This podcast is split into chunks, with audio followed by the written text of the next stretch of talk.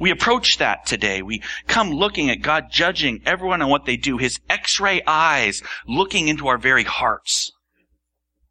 Every part of our life. This is the natural system. And so my question is, where are we? Are we on solid ground? Have we actually started going over the cliff and we're kind of clinging with our fingers, looking down? Where are we? We're going to examine that today, make sure we know where we are. And first what Paul's going to do is handle the very best argument for not being under that system of being judged by law. Up to this time. The best argument was being an Israelite, being a Jew, having a special relationship with God. And he's just gotten off saying, it's no use. You can be circumcised. It's about what you do. You can have the law. It's about did you do it? But here comes an interesting argument. Three pieces. We're going to first look at this argument. It's absurd. It's wildly unreasonable. It's really interesting. Jewish unrighteousness doesn't block God's faithfulness. Look at verse 1. Then what advantage has the Jew? What is the value of circumcision? He's just gotten off telling them that there's not any value for judgment. That God's going to judge you based on what you do, whether you follow the law if you had it, or whether you followed any law that's written on your heart, the works of the law, some conscience that you might have, that gets judged. So why be a Jew? What's the value of circumcision? And then he says in verse 2, much in every way. To begin with, the Jews were entrusted with the oracles of God. He's going to get sidetracked right there. Much in every way. And then he gave us one thing. Actually, keep your finger here and turn over to Romans chapter 9. Just take a quick look. We won't, we won't pause here too long. He's got lots of great things that you get if you're an Old Testament Jew, if you're an Israelite, if you got this long connection to God. Look at verse 4. They are Israelites.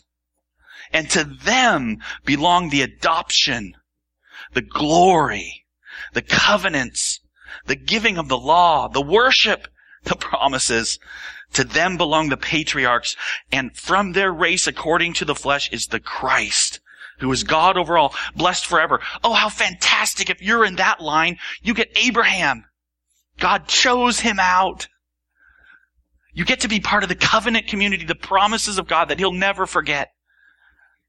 You even get to be in the line the nation from which Jesus Christ came. Oh! How cool is that? It's kind of like saying, you know, my uncle's Michael Jordan. Oh, could I meet him? But that's not where he goes here. Looking at Romans chapter 3, he gets sidetracked right away. As soon as he says, to begin with, the Jews were entrusted with the oracles of God. To begin with, the Jews got the oracles of God. Have you ever read the oracles of God?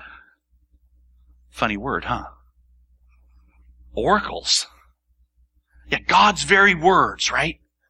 God gave His words, His revealing words of who He was. His revelation was given to the Jews.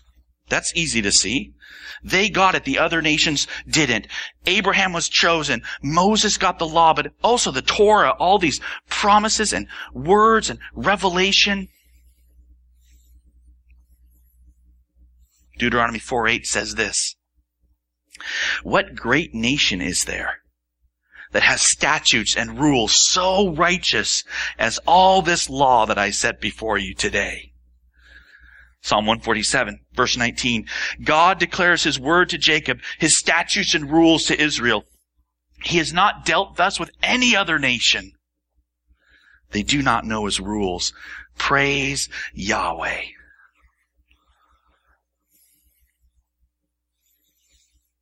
Wow. So much in every way. This is, okay, I get it. God, they had great advantages. But they didn't follow God. And, and so here's the follow-up question. Well, what if some were unfaithful, says verse 3? Does their faithfulness nullify the, their, their faithlessness nullify the faithfulness of God? You see, is, is that the, is that the ticket? It's, it's totally, God gave them all these advantages and then they're kicked to the curb, you know, because they were faithless. And it nullifies God's promises and words to people. Is that, is that the ticket? No way, says Paul. By no means, he says in verse 4. Let God be true, though everyone were a liar, as it is written, that you may be justified in your words and prevail when you are judged. Okay, if you've started this passage with me this morning, you're like, wow, when do we get to the good stuff? Because this is just kind of flowing over my head. Realize what he's doing. See what Paul's doing. He just quoted out of Psalm 51. Psalm 51 is David's prayer. Remember that? David and what David actually says in Psalm 51, 4, he says, God against you and you only have I sinned so that you are found just when you judge. You are found faithful when you judge me. This is David who's in the line of Christ, who was still in the line of Christ after he sinned. But what did he do? He went and he killed somebody and he committed adultery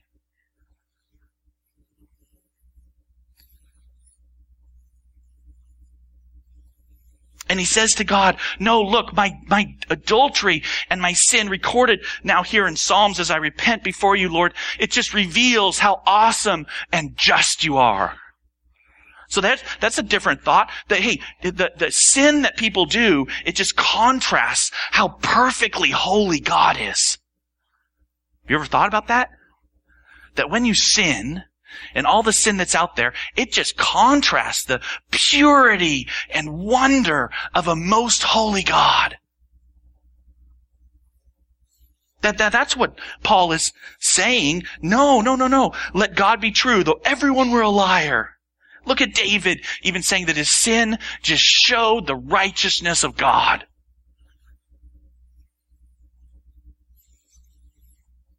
That brings us to the argument that's really interesting.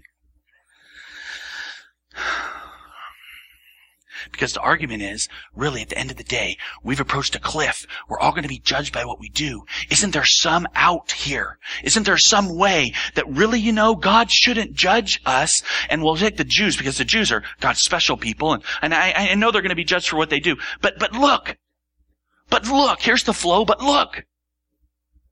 Even when they sinned, it just showed how awesome God is. So God won't judge that, right? Verse 5, if our unrighteousness serves to show the righteousness of God, this is the history of Israel. Our unrighteousness serves to show the righteousness of God. What shall we say? That God is unrighteous to inflict wrath on us. I, I speak in a human way, says Paul. You see, over and over, God showed through the Old Testament, look at, look at my people Israel. They again and again and again and again went against God and over and over God says, oh, I take you back. He even rose up prophets, raised them up to, to show.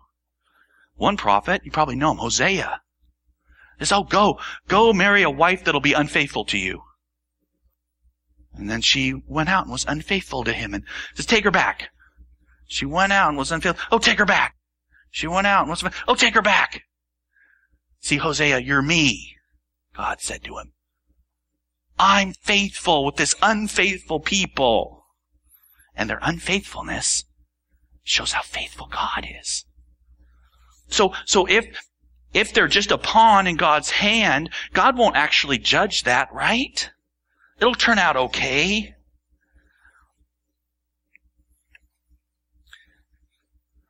By no means, he says in verse 6. By no means. For how then could God judge the world? See, see, isn't the whole world that way? That the whole world sins and God is in contrast to that. It's not just the Jews. It's not just the special people God has. It's everybody is so bad and God is so good. The divide is so wide we miss this. We don't, we want to bring it closer.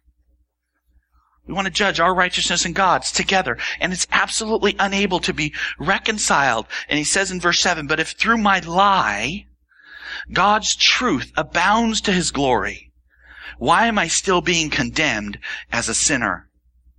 You see, if if the ends justify the means, and here I am doing evil, but you know that just highlights how awesome God is, God should be happy. Why not then, verse 8, do evil that good may come? Okay, do you see how we got there? See how we walked along this thing saying, oh look, even our evil glorifies God. So in the end, God should just save us all, especially as special people. Come on. What does Paul say? This is the logical extreme of saying God will not judge everyone equally. Surely there's some reason here with the Jewish people, hear them revealing God's righteousness. Here, maybe, maybe you should do evil so that good may come. We can all do lots of bad stuff because it'll just highlight how great God is. And what does Paul say to that? Why not do evil that good may come? Verse 8. As some people slanderously charge us with saying their condemnation is just. Their condemnation is just. What's his argument? I thought that was kind of interesting. I'm out at the, let's do more evil because it'll just show how great God is. What does Paul say? Absurd! I'm not even going to answer it. If that's where you are thinking your condemnation is just, you're thinking you can do evil in order that God can get glorified. God and evil don't belong in the same sentence, not even in the same paragraph or in the same room. Right? So that's what's happening there in that first paragraph. It affirms God's faithfulness to covenant people while not stopping, while not shying away from the judgment of the Jews. And think about it. 1500 years, five times longer than America has been in existence. God had a special relationship with those people, that nation. He chosen them. He promised them. He interacted with them, their privileged position, even their highlighting of God's glory. That doesn't give them an escape from the wrath of God. Wow. So, so, so question. What about us? Think you have a pass? Maybe. Maybe you don't need a pass because you're okay. You know, I'm okay and you're okay. But there's a problem. There's a problem if you're there because Paul's adamant. Adamant. I love the word adamant. Absolutely unyielding. He will not shy away. He will not turn back. He will not soften. I soften all the time, you guys. It comes to me and I have to say something strong, you know. You gotta stop doing that. No, no, no, no, no. I know it's hard. I, I, I, know, I know that, I know that it's really difficult because they've hurt you, or I know that they, but you really have to stop doing that. It's really hurtful to you. That's me, fallenness. Here's Paul. Judgment! But, but, but Paul, judgment! He's adamant. Let me show you. He's adamant. Look at verse 9. What then are we Jews any better off no. Not at all. If we've already charged that both Jews and Greeks are under sin, you see, everyone's not just going to be judged, which was the point of chapter 2. Everybody's judged. But here, here's the ticket. Everybody's judged and found wanting. Guilty. Under sin. That's the charge. And then here he goes. He quotes this list of Old Testament passages, one after the other. Look at verse 10. As it's written, Follow along says, none is righteous. No, not one. No one understands. No one seeks for God. All have turned aside. Together they become worthless. No one does good, not even one. Their throat is an open grave. They use their tongues to deceive. The venom of asps is under their lips. Their mouth is full of curses and bitterness. Their feet are swift to shed blood. In their paths are ruin and misery, and the way of peace they have not known. There's no fear of God before their eyes. Okay, I know you because I know me. I read that and I say, well, there's no, I'm not in that passage. I mean, really, come on. Look, look at it again. No one understands. No one seeks for God. Is he really saying no one? Their throat is an open grave. They use their tongues to deceive. I don't try and use my tongue to deceive, do I? That their venom of asps is under their lips. That's like, that's like really bad stuff. What, what, what is he doing? What is, what has he done here that accuses me so strongly? Here's what he's done. Here's Paul. He's gone to the oracles of God that are so valuable and he's taken out actual verses and he strung them together to say, they're you. So here's what you want to do. You can do it this week. I'll run through with you really quickly just to show you how. This is what you want to do. You want to go back. They're in your Bible. You can see there's, what you do is you look and there's a little, little letter usually and, and you can see, oh, this comes from Psalm 134 or this, you go read those Psalms. You go read those Psalms. Here's the first one. Look at Psalm 14. That's where he starts. Psalm 14. Say, is this me? What is God saying that convicts me? Psalm 14, verse 1. It says this. The fool says in his heart, there is no God. They're corrupt. They do abominable deeds. There is none who does good. Okay, they're into the flow. But did you see he left out the first part? But that's, that's an accusatory part towards you. The fool says in his heart, there is no God. Because what he said is, this is all you. You all do this. You say in your heart, there is no God. This is talking about us without Jesus. We haven't gotten to the gospel. But, but, but everyone, everyone says there is no, I, I don't, I believe there is a God. Yeah, but the very first time that you or me does something for me alone selfishly, what are we saying? There is no God. The very first time I cut a corner and I say to myself, it'll be okay. I've judged this already and the ends justify the means. What have I done? There is no God. And the Bible says you're a fool. That's what Paul's saying. If you notice, as you look at your quotes, most, the ESV does this, it does it rightly. It puts quotes around each one. So you see that verse 10 and 11 and 12 are all from Psalm 14. Verse 13 there in Romans chapter 3, if you look, it says, their throat is an open grave. They use their tongues to deceive. Let's look back to Psalm 5. That's what he's quoting. Psalm 5, the oracles of God.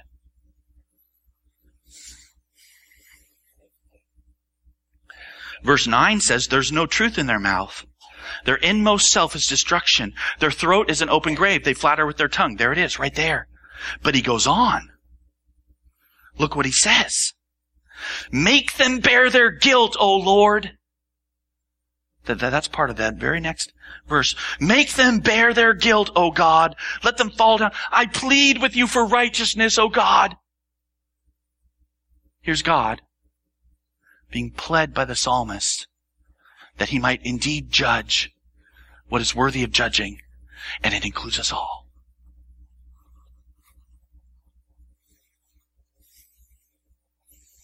The venom of asps is under their lips. That's Psalm 140. Sorry. Their mouth is full of curses and bitterness. I want to look at that one. That's Psalm 10. Go over to Psalm 10 and take a look with me. Psalm 10 verse 7. His mouth this man who's prideful and arrogant, his mouth is filled with cursing and deceit and oppression. See, he pulled that right out of, of, of Psalm 10 verse 7. Look, who is this man? Look at verse 4 of Psalm 10. Who is this guy? In the pride of his face, the wicked does not seek God. All his thoughts are, there is no God. See, when we do those things, when we curse, we just have a little curse. Come on, I just, I'm just a little bitter. You know, bitterness is found because we look at our circumstances and we start to say that's not, they're not fair, and in our heart there rises more and more, right? Bitterness in our heart that comes out of our mouth because we don't think other people are treating us fairly, and pretty soon I'm the judge and I say it's not right and it's not right, and it comes out of my mouth. When I do that, Paul says, quoting Psalm 10, you're this guy. In the pride of his face, the wicked doesn't seek God. All his thoughts are there is no God. Do you not think God is just? Do you not think God has x-ray vision and will see and make right whatever injustice you've suffered on earth? No, I'm bitter. Okay, you, you, you're convicted. You're condemned. Their feet are swift to shed blood, verse 15 of chapter 3 in Romans. In their paths are ruin and misery, and the way of peace they have not known. Okay, this isn't from a psalm. Now he's actually pulling from Isaiah. Take a look at that for a minute. I implore you to spend some more time in these psalms, to dwell on them. But we're just taking a, a quick peek of what Paul is quoting. And there he is in, in Isaiah 59 verse 7. Their feet run to evil. They are swift to shed innocent blood. Their thoughts are thoughts of iniquity. Desolation and destruction are in their highways. The way of peace they haven't known, says. Who are these people? Look at the beginning of chapter 59. Behold, the Lord's hand is not shortened that it cannot save, or his ear dull that it cannot hear. But your iniquities have made a separation between you and your God. Your sins have hidden his face from you so he doesn't hear. He's talking to Israelites there. And he's saying, look, when you sin, you, you, us, we've made a separation between us and God. There's a fault line between us and God. You see what sin does? Under the law, any imperfection, oh, it judges, it separates. That's us. W- without Jesus. And then finally, that last one, verse 18, it says there's no fear of God before their eyes. We're taken to Psalm 36. We read it this morning. Look, just last one. We won't keep flipping, but last one. Psalm 36. Take a look. You heard it. Transgression speaks to the wicked deep in his heart. Transgression speaks to the wicked deep in his heart. There is no fear of God before their eyes. For, look, it keeps going. Verse 2, for he flatters himself in his own eyes that his iniquity cannot be found out and hated. Okay, that's the most condemning one of all. It says that the wicked, and Paul's saying that's everyone. The wicked says deep in his heart, I can get away with this. The wicked says deep in his heart, no one will find out. The wicked says deep in his heart, it's okay. My wrongness, my twistedness, my sin, my little evil can be hidden and tucked away and not be found out and hated. Hated by who? By God.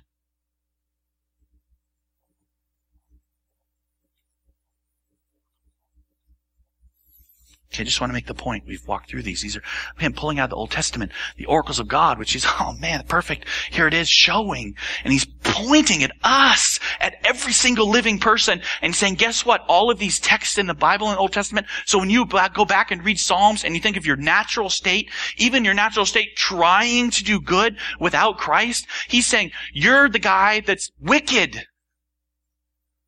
I don't like that. You know, I read Psalm 1. Blessed is the man who sits not in the seat of scoffers, but you find, no, I, I want to see myself as the one who's planted by the tree of life, but actually without Jesus, I'm the guy that's condemned. Psalm 15, who can come into the presence of God? Who can stand in his holy hill? And it starts listing off good things. And you know what? It's not talking about me. It's not talking about you. Because the, the, the, the picture of us in the Old Testament is the evil one. That's what Paul's doing. He just, he just did it seven times. Pull, pull, pull, pull, pull. This is everybody, you guys. The fool. That's you. Everybody. No one seeks after God. No, not one.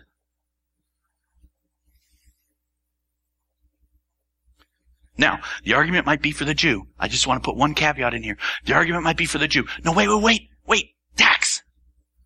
Sacrifice system. Remember? We, we, I know, I know we did sin. I know we aren't perfect, but you know what? We did sacrifices so that our sins were covered so that God stayed in relationship with us. There's this sacrifice system, you see, and you've missed it. Blood was poured out, animal blood for us. Here's the problem. Paul says, the fool says in his heart, there is no God. Paul ends with, here, the, the, the wicked says in his heart, and all these animal sacrifices that they did, they covered the behavior. By the time you actually do something, your heart intends it, and you go do it, and then you get the behavior covered, did your heart change? No. So it, it's okay. A, a, Jewish person, hey, hey, this, I sinned, I paid for it, it was forgiven by God because it was covered by animal blood, and that sacrifice that was set up pointing to Jesus Christ in the Old Testament. Yeah, I'm with you, but how did it change your heart? How do you get your heart changed? Here's Paul. You don't. You have no leg to stand on. God looks with x-ray eyes. The oracles of God declare. Yet we try. We try. We keep trying. And yet, and yet, Paul says, every single mouth will be stopped, will be arrested. Look what he says. Verse 19. Now we know that whatever the law says, it speaks to those who are under the law, so that every mouth may be stopped, and the whole world may be held accountable to God. For by works of the law, no human being will be justified in his sight, since through the law comes knowledge of sin.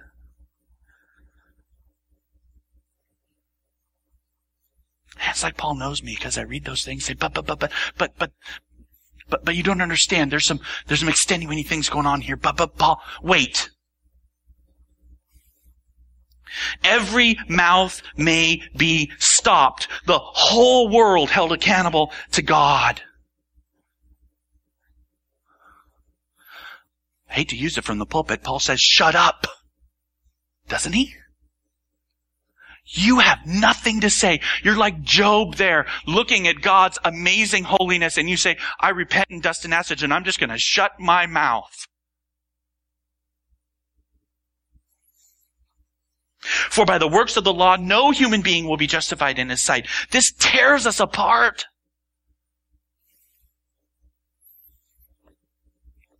Have you ever seen? I saw the other day again, put it on the, on the classroom wall. It was written, it was said, I will never rest until the good is better and the better best. What do you think? What do you think if God's going to say, it's not good? That's, I love that. I love it because God is going to say, isn't he? He's going to say, I need the best. I don't want your good. I want your best. And then what does he say? Paul here. You can't. You will never have your best. Because guess what? Inside each and every person in this room, beyond Jesus, if you don't have Jesus Christ, each and every person, you're twisted. Isn't that, isn't that one of the definitions of sin in the Old Testament? It's not just missing the mark like an arrow. Okay, I'm aimed, I'm aimed. Oh no, I missed the target again. I sinned. No, one of the definitions is actually you're twisted inside. You ever go out to the desert, you see plants that don't get water very much, these trees, and they're struggling to survive, but they're twisted into these horrible looking shapes. That looks unnatural. That's you. That's me. I'm there too. So I can't. Best, sure. But, but all it does is condemn me because it shows me that I never get to the best. I, I'm not even at good. I can't be, I cannot be under this system that's just been laid out. I can never be a part of God's perfect world. You can't either.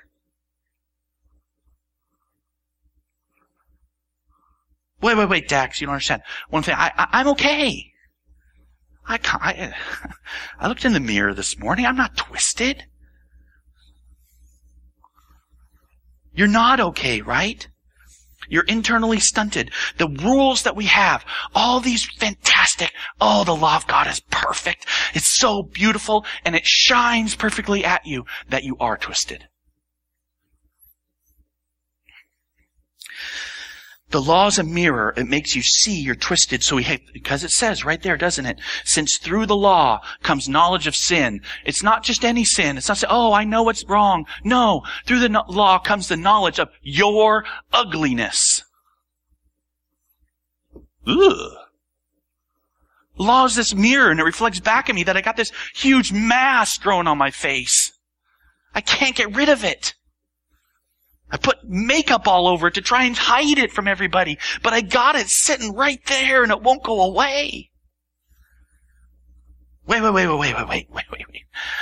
I get all that, but you don't understand, Pastor. There's, there's extenuating circumstances for me. You know extenuating means?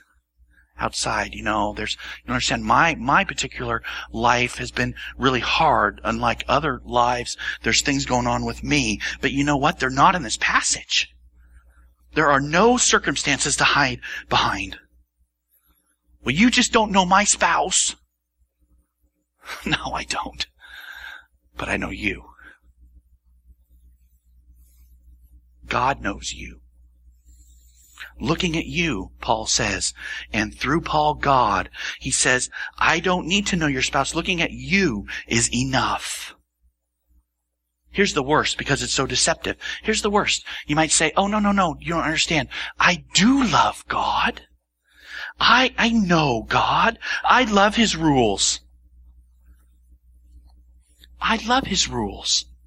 And, and God helps me be good that's a Jew. I know his rules. You could be in this room today and say, you know what? I'm pretty comfortable with the law. I'm pretty comfortable knowing what God says to do and not do. And I do my very best to try them all. And you know what? I, I'm, I'm okay.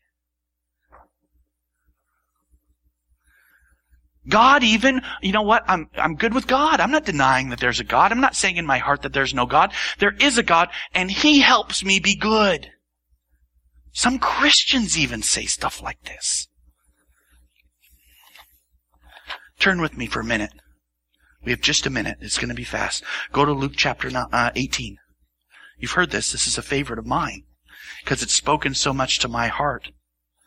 So in Luke chapter 18 and verse 9, our Savior is speaking. The Savior we're about to meet in verse 21 of Romans 3. We haven't met him yet. But our Savior saying this, He also told this parable to some who trusted in themselves that they were righteous and treated others with contempt. You know this one, right? You've heard this one before. Here he is. Jesus is talking and he's talking about two people. He's talking about one who trusts that he's righteous in themselves Two men went up to the temple to pray. One a Pharisee, the other a tax collector. The Pharisee, standing by himself, prayed like this, God, I thank you I'm not like other men, extorters, unjust, adulterers, even like this fellow tax collector over there. Look at all the things I do. You gotta get this. He doesn't say this. He doesn't say, God, I'm going to stand in my good heaven because I've tried to be so good and I've proved to you how awesome I am. That's not what he's wrong in. He says this, he says, Lord, thank you for helping me be a good person. Lord, I thank you because when I stand before your perfect law, by your help, the law will give me a green light. It's like going through those TSA things now, yeah? You go through and you put your computer out and you put your no taking drinks in or anything like that, and then you gotta walk through. For some reason, when I walk through, it always buzzes. I think it's because I, always I have change or something, so I got to take off my belt buckle or take off whatever and go through again. And you know what? When you when you get it just right, you go through and it stays green. That's so good. And then on the other side, they take you and check you out anyway. But it's so fun to walk through and you just walk right through and nothing happens and no buzzes. I feel like, oh, I made it. I made it. That's the antithesis of heaven. That's the antithesis of what the law does. The law buzzes everybody. The law never says to you, you're okay. The law never says to you, by God's help, you're okay. The God never says to you, I'll give you a big check mark because you know what? You're good. You made it. Now some of you may be saying, oh, but I am. You know what? Because of Jesus, He makes me and He helps me be perfect. So now I can do the law. When you do that today, you're going against Romans 3. Because Romans 3 says, no one will ever. There was one. Fully human, fully God. We'll talk about him next week. If the law judges you, you're condemned. The one who went away justified, declared righteous in Luke chapter 18 is the one who beat his heart and says, I have no hope that the law will ever say to me, I am righteous. If the law judges you, you're condemned. You cannot be a part of God's perfect world you're twisted. The rules are a mirror to show you you're twisted. You see, there's a little quote from Jonathan Edwards. He wrote this great sermon called Sinners in the Hand of an Angry God. But I like this quote. It says, as God delights in his own beauty, he must necessarily delight in the creature's holiness, which is a conformity into and participation of it, as truly as the brightness of a jewel held in the sun's beams is a participation or derivation of the sun. Did you get that? Did you get what God, he's saying? That God delights in his own beauty. What's God's beauty? Perfection. So what must he delight in the creature? Perfection. Oh, that we shine in beautiful perfectness. And then we go around mocking God by calling holiness our little attempts at it. Do you see how wrong that is? There's got to be some other way if God's going to delight in our holiness, because by the law, no one will be declared righteous. This is a holiness you cannot attain without some other radical way that we haven't hit on yet. So, but it's there because he said in verse 16 of chapter 1, God, God said through the writing of Paul, he said, I'm not ashamed of the gospel because through it the righteousness of God is displayed. So what's this good news? I need to know it. I haven't heard it yet. What do I need? Well, what I don't need, we've seen from today. I don't need Old Testament light, Jesus or anyone, God, making the law okay for me. I don't need a superficial cleansing so that I have another go. I don't need this idea that I'm sick and I just need Jesus to make me get over my cold. I don't need a, a heart-shaped hole that I can just fill in a little super duper power and now I'm okay and good to go and everything will be holy and awesome.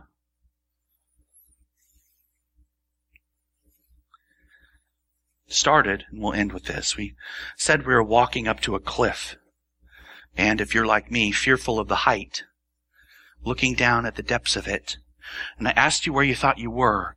And I'd like to say this, without Jesus Christ, if you have your trust in you at all, you're not standing on that cliff looking down. You're not famously, as Jonathan Edwards in his Sinners in the Hands of an Angry God, you're not hanging by a thread.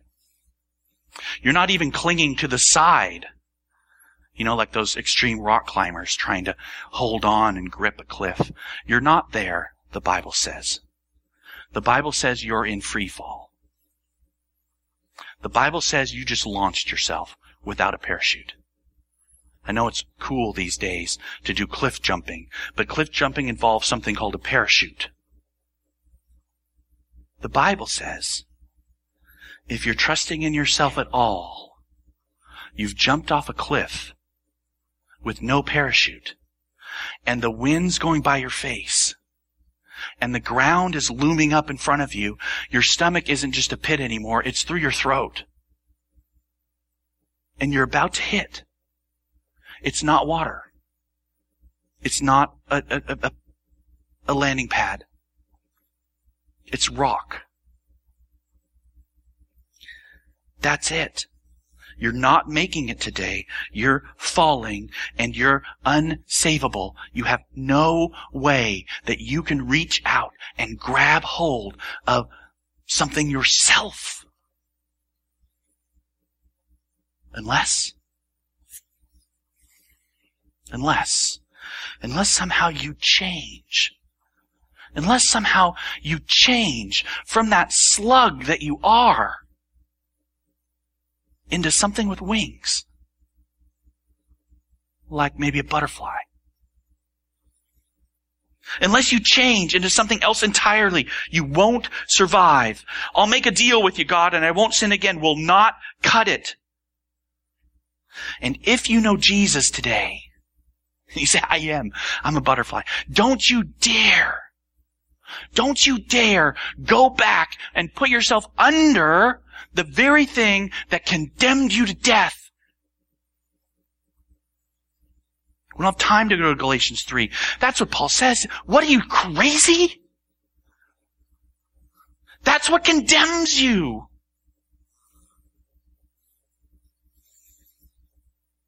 This is why we breathe.